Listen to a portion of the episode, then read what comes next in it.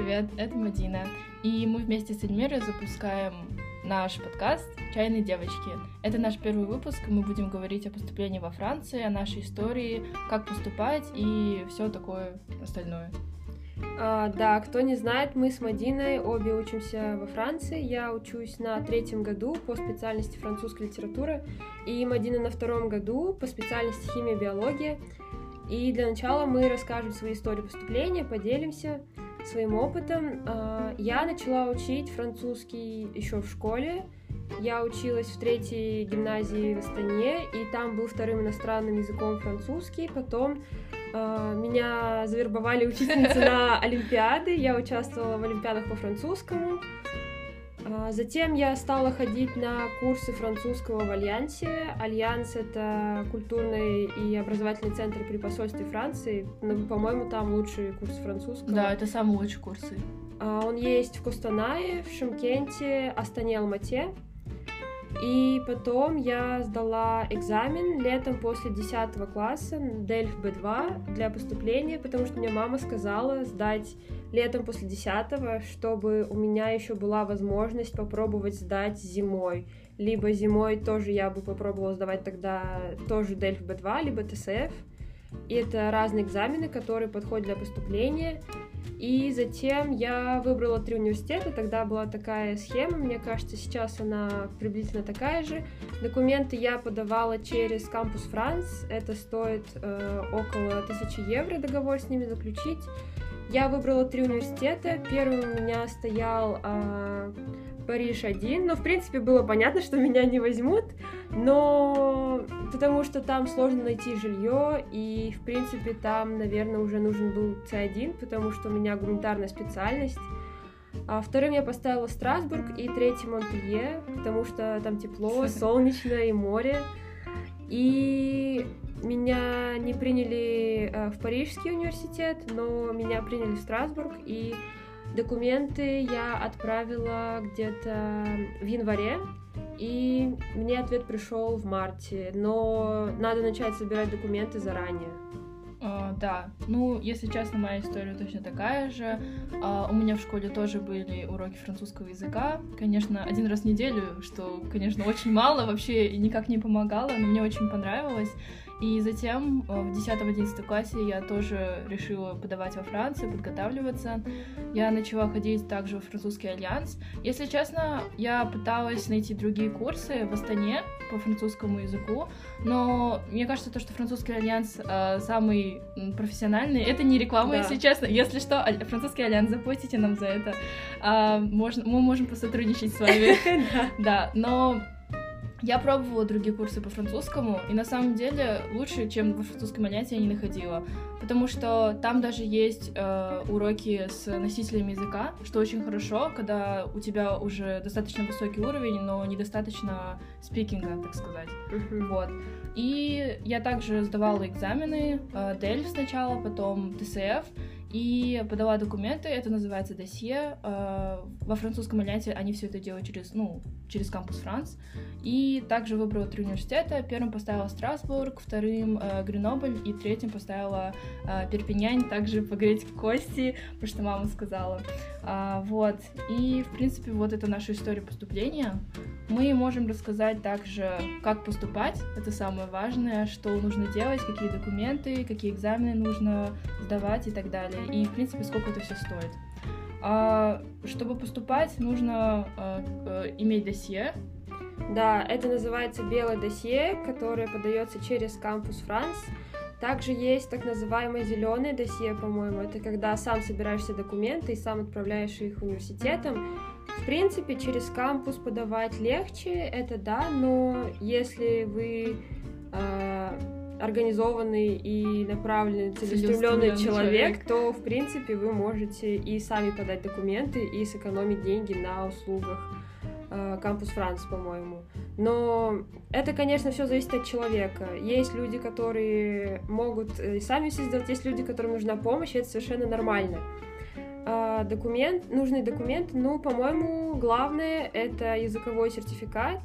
А, нужно для поступления сдавать DELF B2, либо TCF.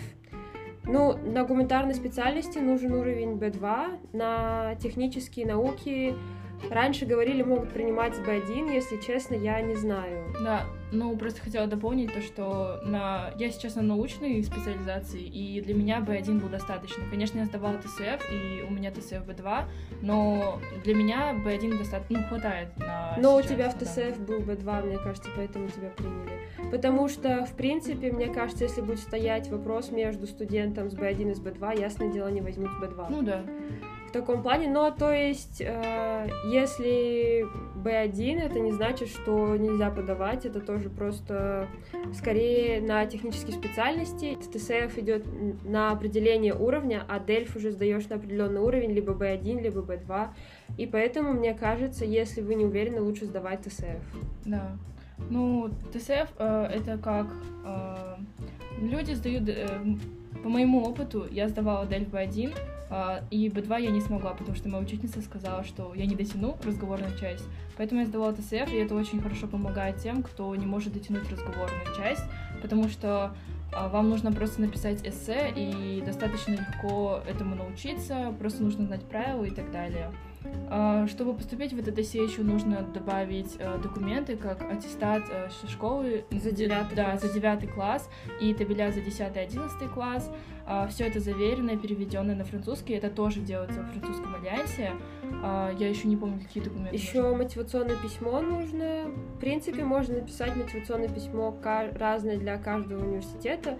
Я, по-моему, написала одно для всех, и просто не нужно называть э, университет, мне кажется, и просто название специальности. Ну, конечно, если вы подаете на разные специальности, нужно писать разные мотивационные письма, и как бы это зависит от вас. Также можно прикрепить какие-то грамоты, если вы участвовали в олимпиадах, а, как мы с Мадиной, либо еще можно добавить рекомендательные письма от ваших преподавателей, я тоже добавила.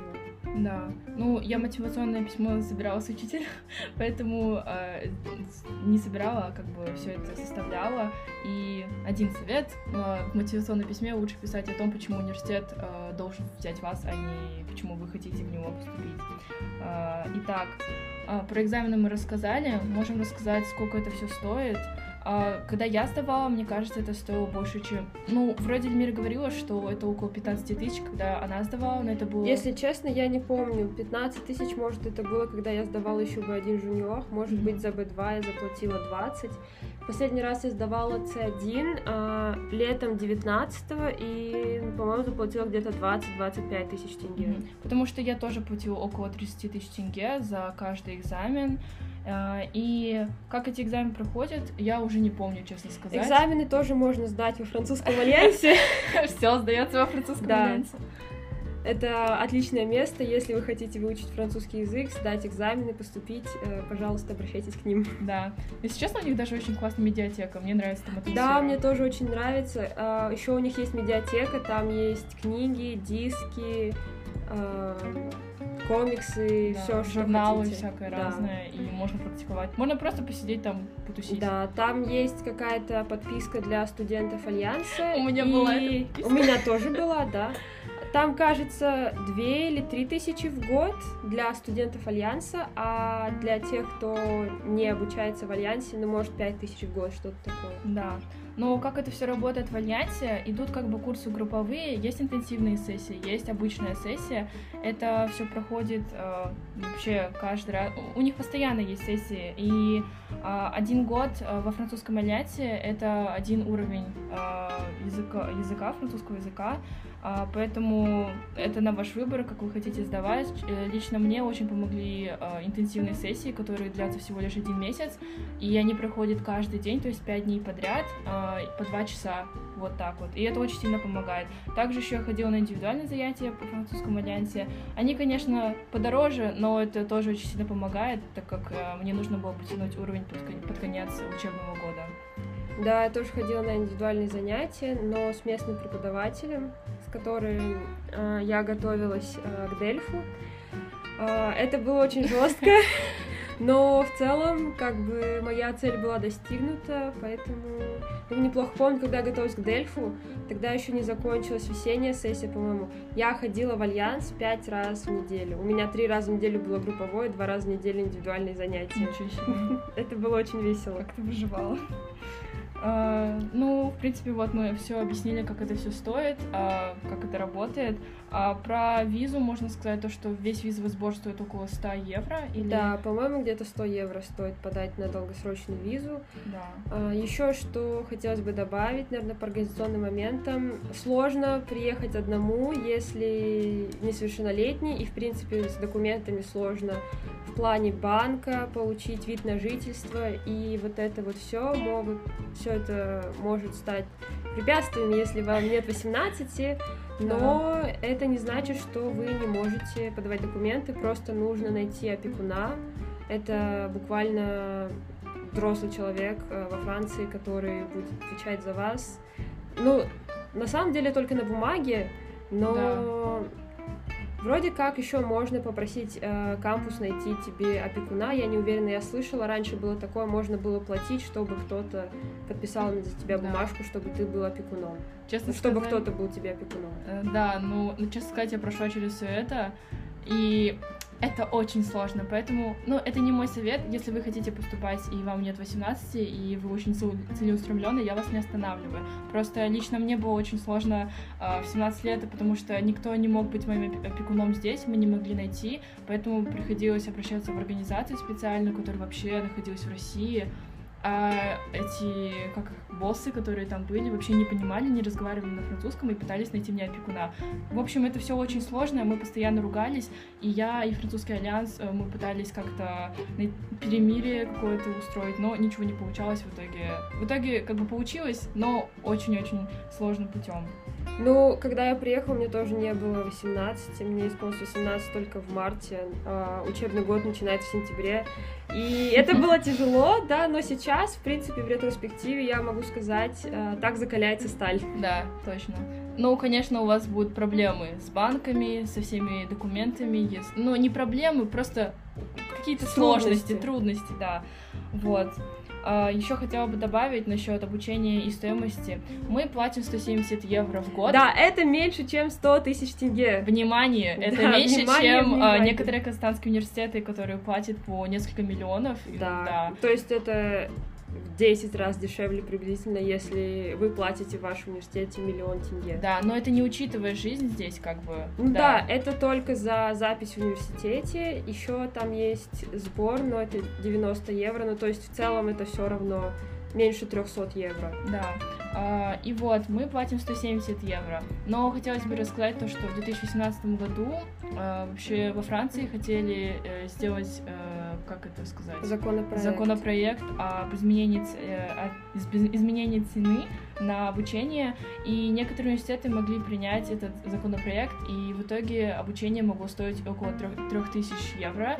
Э, лично по моему опыту меня приняли в Страсбург, и цена была 170 евро, но для Гренобле с меня потребовали 3000 евро. В итоге я все равно выбрала Страсбург, но а, если вы все, все же хотите в какой-то университет, где оплата 3000 евро, французский альянс предлагал э, запросить стипендию от университета, чтобы покрыть э, саму стоимость, то есть э, чтобы стоимость так и оставалась 170. Но я, честно, не знаю, как это работает, я просто выбрала Стра- э, Страсбургский университет.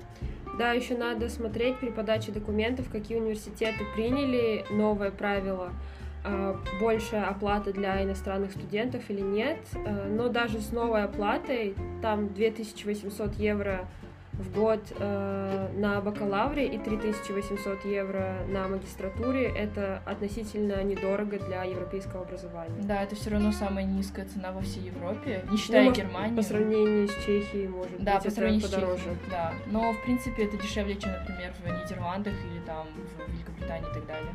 Ну это да. Да. А, может быть, расскажем какие-то плюсы обучения во Франции, почему мы выбрали а, обучение именно здесь.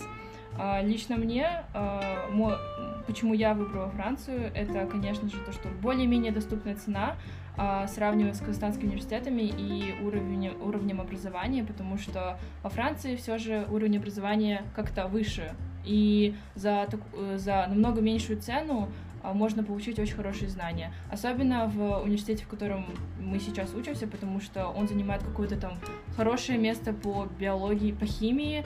И еще в 2016 году здесь а, мужчина выиграл Нобелевскую премию Да, по один химии. профессор один профессор, и он здесь работает. Поэтому это достаточно а, классное место, чтобы обучаться по моей специализации. Да, вроде как э, университет Страсбурга был в топ-20 по химии или по биологии в мире, что-то такое. А, ну да, еще помимо того, что дело в том, что, например, какие плюсы обучения во Франции, несмотря на то, что э, цена такая низкая за само обучение непосредственно, это очень хороший диплом, на мой взгляд, и он более прикладной, типа, мне кажется, в том плане, что он признается во всем мире, а как бы спорный вопрос, признаются ли казахстанские дипломы везде, если вы хотите работать за границей. Если честно, не знаю, типа в России, может быть, да, на постсоветском пространстве под вопросом. Да. То есть этот диплом валидируется во всех странах, вы можете получить работу в любой стране, в которой вы хотите, в принципе. А еще плюсы в том, что это находится как бы в Европе. Страсбург находится также, э, как бы сказать, на границе с Германией, и мы можем ехать фактически... Мы буквально ездим за Да. продуктами в Германию. мы- да, это правда. Мы буквально ездим и покупаем продукты, потому что они там дешевле. Но... Туда можно даже пойти пешком. Да, по мосту, 20 минут ходьбы.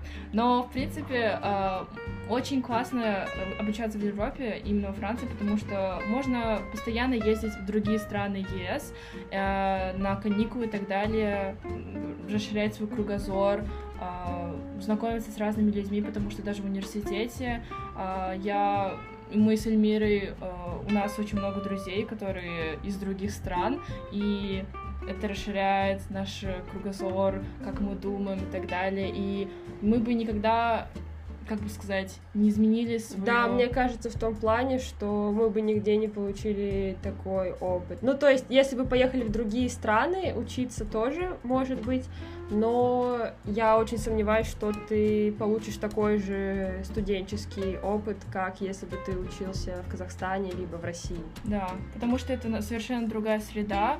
А, Здесь нужно ассимилироваться, и пока этот процесс происходит, ты уже как-то понимаешь культуру других людей, как они живут и так далее. И просто это очень интересно наблюдать, и вообще в жизни пережить это очень здорово, я считаю. Да, наверное, это просто в целом относится не только конкретно к Франции, а в принципе к опыту обучения за границей, что это очень здорово поехать, увидеть мир, познакомиться с новыми людьми э, из разных мест, иногда, возможно, даже из мест, о которых ты не подозревала существования или еще Да. что-то в этом роде. Потому что за эти годы, что я училась во Франции, я познакомилась с людьми с Алжира, с Марокко, с Мадагаскара, а, с Японии, с Кореи, из Италии. То есть отовсюду, и это очень здорово. Я не думаю, что я смогла бы а, завести такие же знакомства, либо получить такой же опыт, если бы я осталась а, получать образование где-то в СНГ. Да, и также еще мы с Эльмирой, лягушки-путешественницы, а, как бы сказать, а, авто- автобусами можно пользоваться, чтобы ехать в другие страны, и мы постоянно это делаем, это достаточно доступно, и мы из страны в страну прыгаем, путешествуем, у нас очень интересные истории происходят, это очень весело, и у нас остаются хорошие воспоминания от наших поездок. Ну да, когда нет коронавируса. когда нет коронавируса. Между прочим, очень интересный факт. Мы были в Италии, когда все это началось. Мы приехали в феврале, и это, мы там три дня всего лишь пробыли. Да, мы были а, три дня в Милане. Милан находится в регионе, как раз-таки, который называется Ломбардия, где и случилась самая первая вспышка в Италии. Из Милана мы поехали в Рим, но когда мы узнали, что случилась вспышка коронавируса в Ломбардии, вообще в Италии, и мы просто поспешили поменять билеты, чтобы вернуться раньше во Францию, пока они закрыли границы.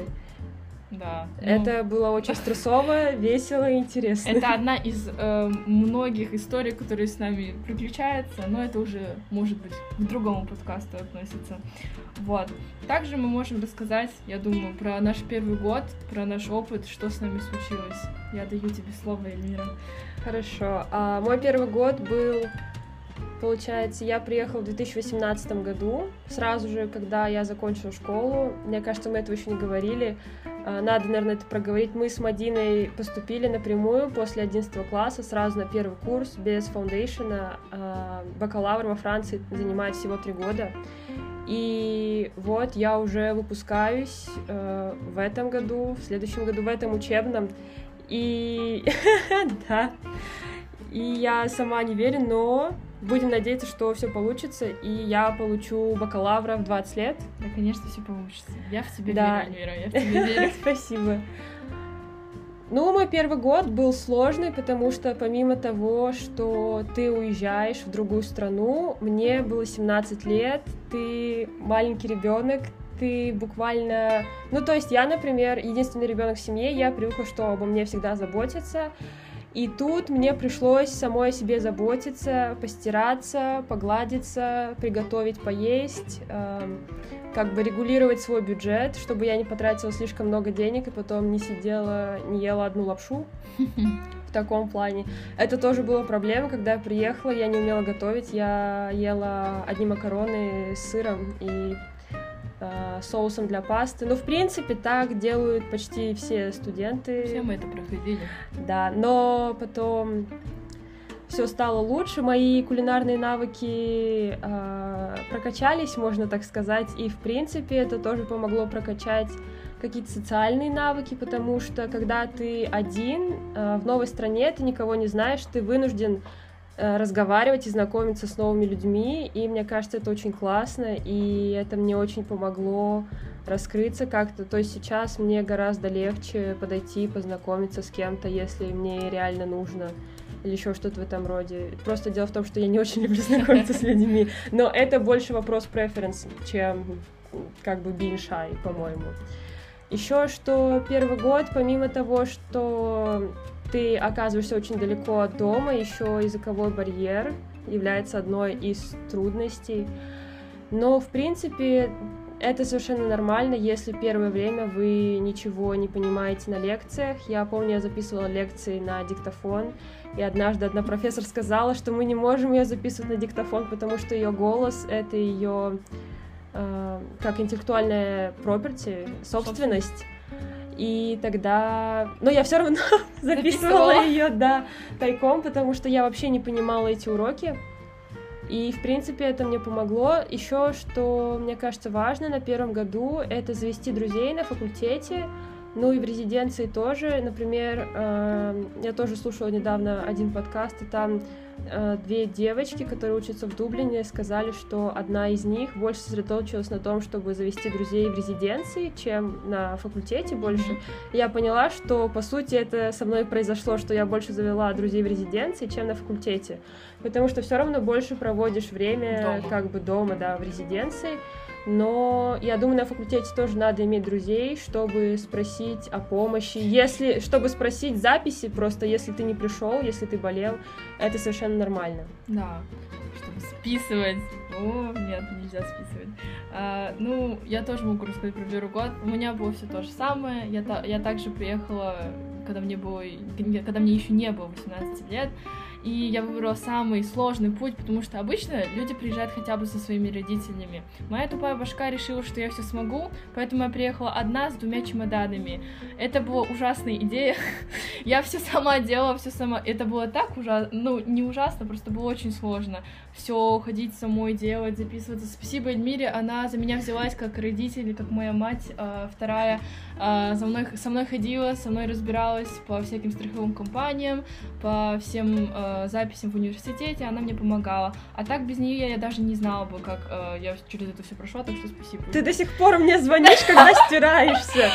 Сегодня утром мне позвонила, такая говорит, Эльмира, как включить машинку? Там новые машины установили, я просто не особо разбираюсь в технике. Ну ладно, э, история не об этом. История о том, что я тоже, у меня были сложности, э, когда я только приехала. Первую неделю было ужасно сложно, еще было ужасно жарко.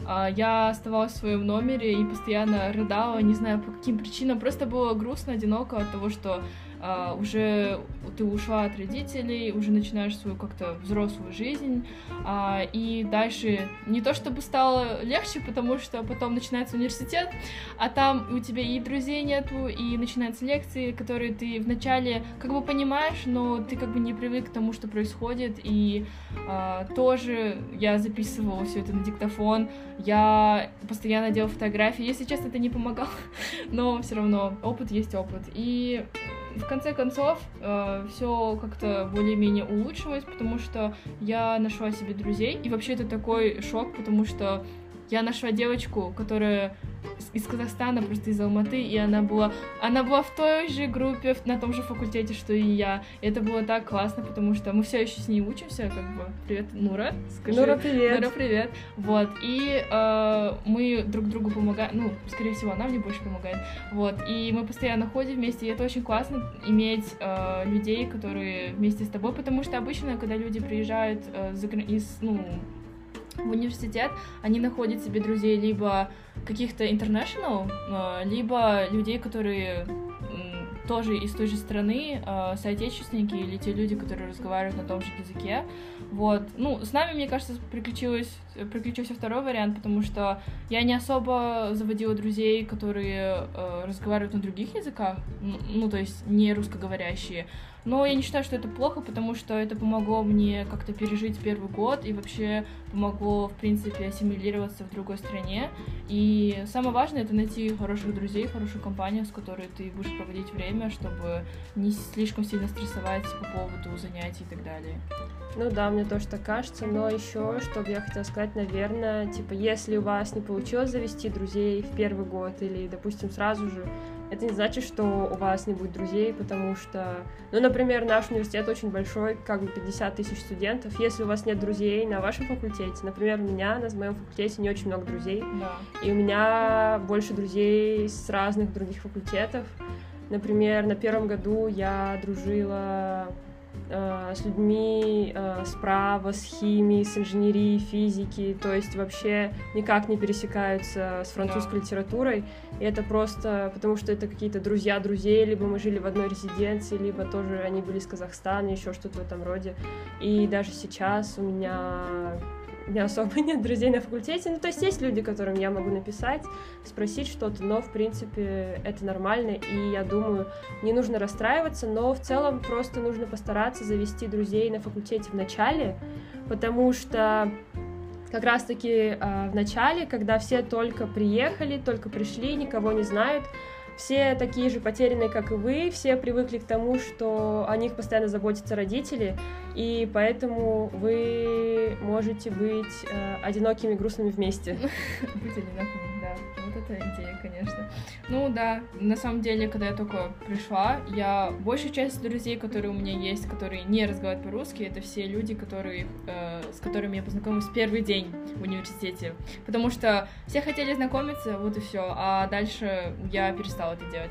факту, потому что как бы Э, найти контакт с французами на первом году очень сложно, если ты иностранец. Ну, ну можно постараться. Можно я постараться, думаю, возможно, да. но Например, у меня не получилось, допустим, на первом Да, году. и у меня как бы тоже не получилось. Но это не значит, что у вас, может быть, не получится и так далее. Это просто особенности людей. Просто не, не думаю, что мы особо особен, ну, разговорчивы и так далее. Мы не такие экстраверты, да, как просто, остальные ну, люди. Наверное. Но не знаю, мне кажется, ты как бы гораздо больше экстраверт, чем я. Я вообще не очень люблю разговаривать с людьми, поэтому я, в принципе, особо и не жалуюсь на то, что у меня нет друзей на факультете, потому что я понимаю сама, как бы я с ними не разговариваю, с чего они должны со мной хотеть разговаривать. Ну да, тоже правда. Ну, я пыталась познакомиться и подружиться, но что-то не вышло, не знаю. Может, это просто не судьба, вот и все. Ну, и как бы от этого не грустно, это не значит, что у всех не получится. Это значит, что как бы у меня не получилось, но это и, и неплохо. Да.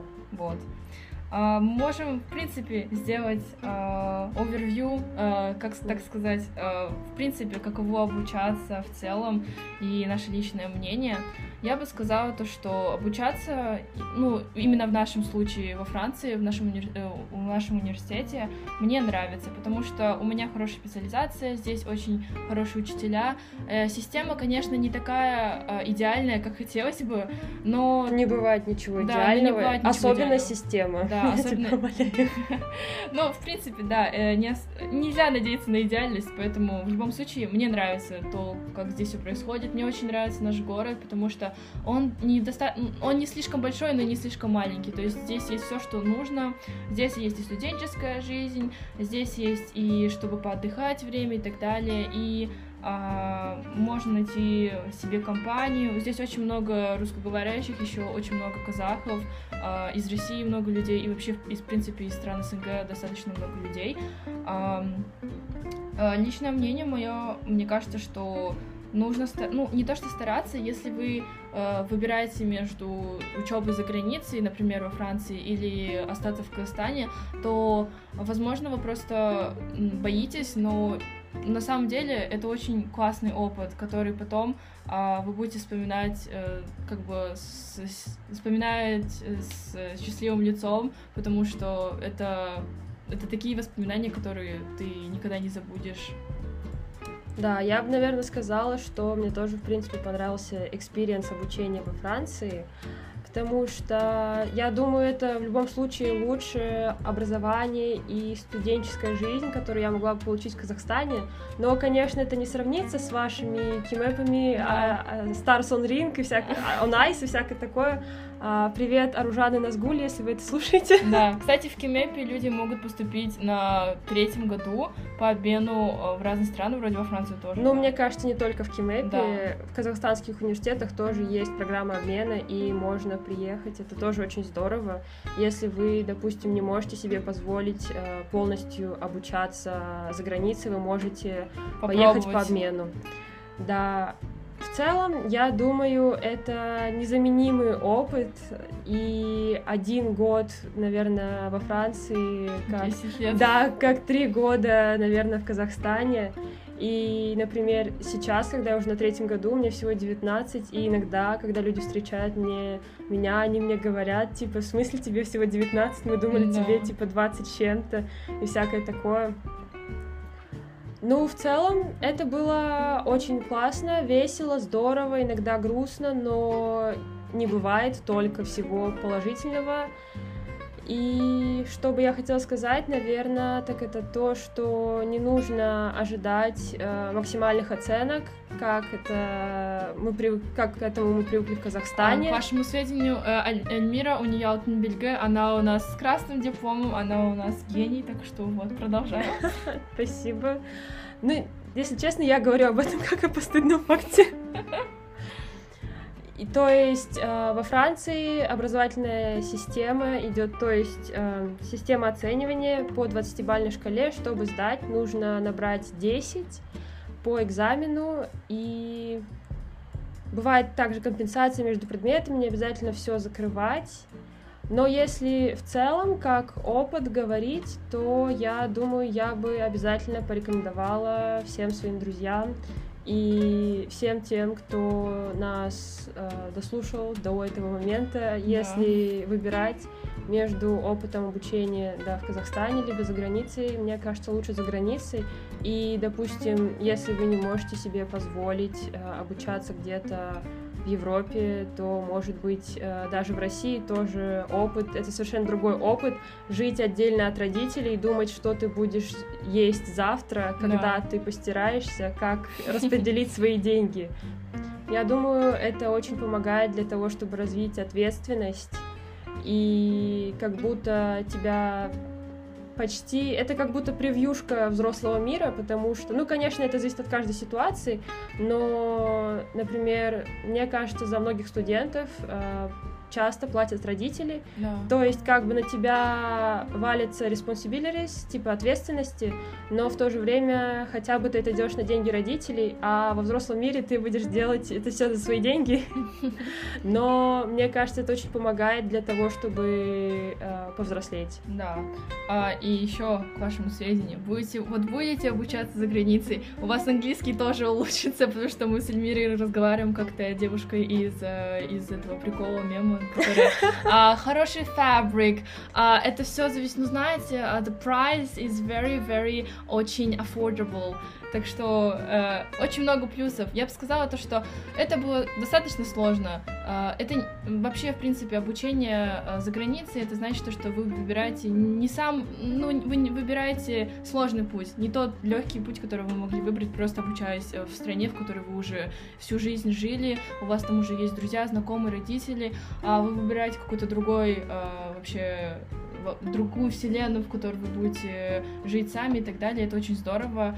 А, честно, для меня это было очень здорово, потому что я в какой-то мере приобрела ответственность, потому что а, я младшая в семье, я очень неответственная, я очень такая а, шалам-балам и так далее, а, поэтому для меня это было очень хорошо, это более-менее меня успокоило, дало мне какой-то силы, а, дало мне какую-то осознанность того, как я должна себя вести во взрослом мире, что я должна делать, поэтому несмотря на все сложности, плюсов намного больше. И я бы никогда не обменяла этот опыт на что-то другое.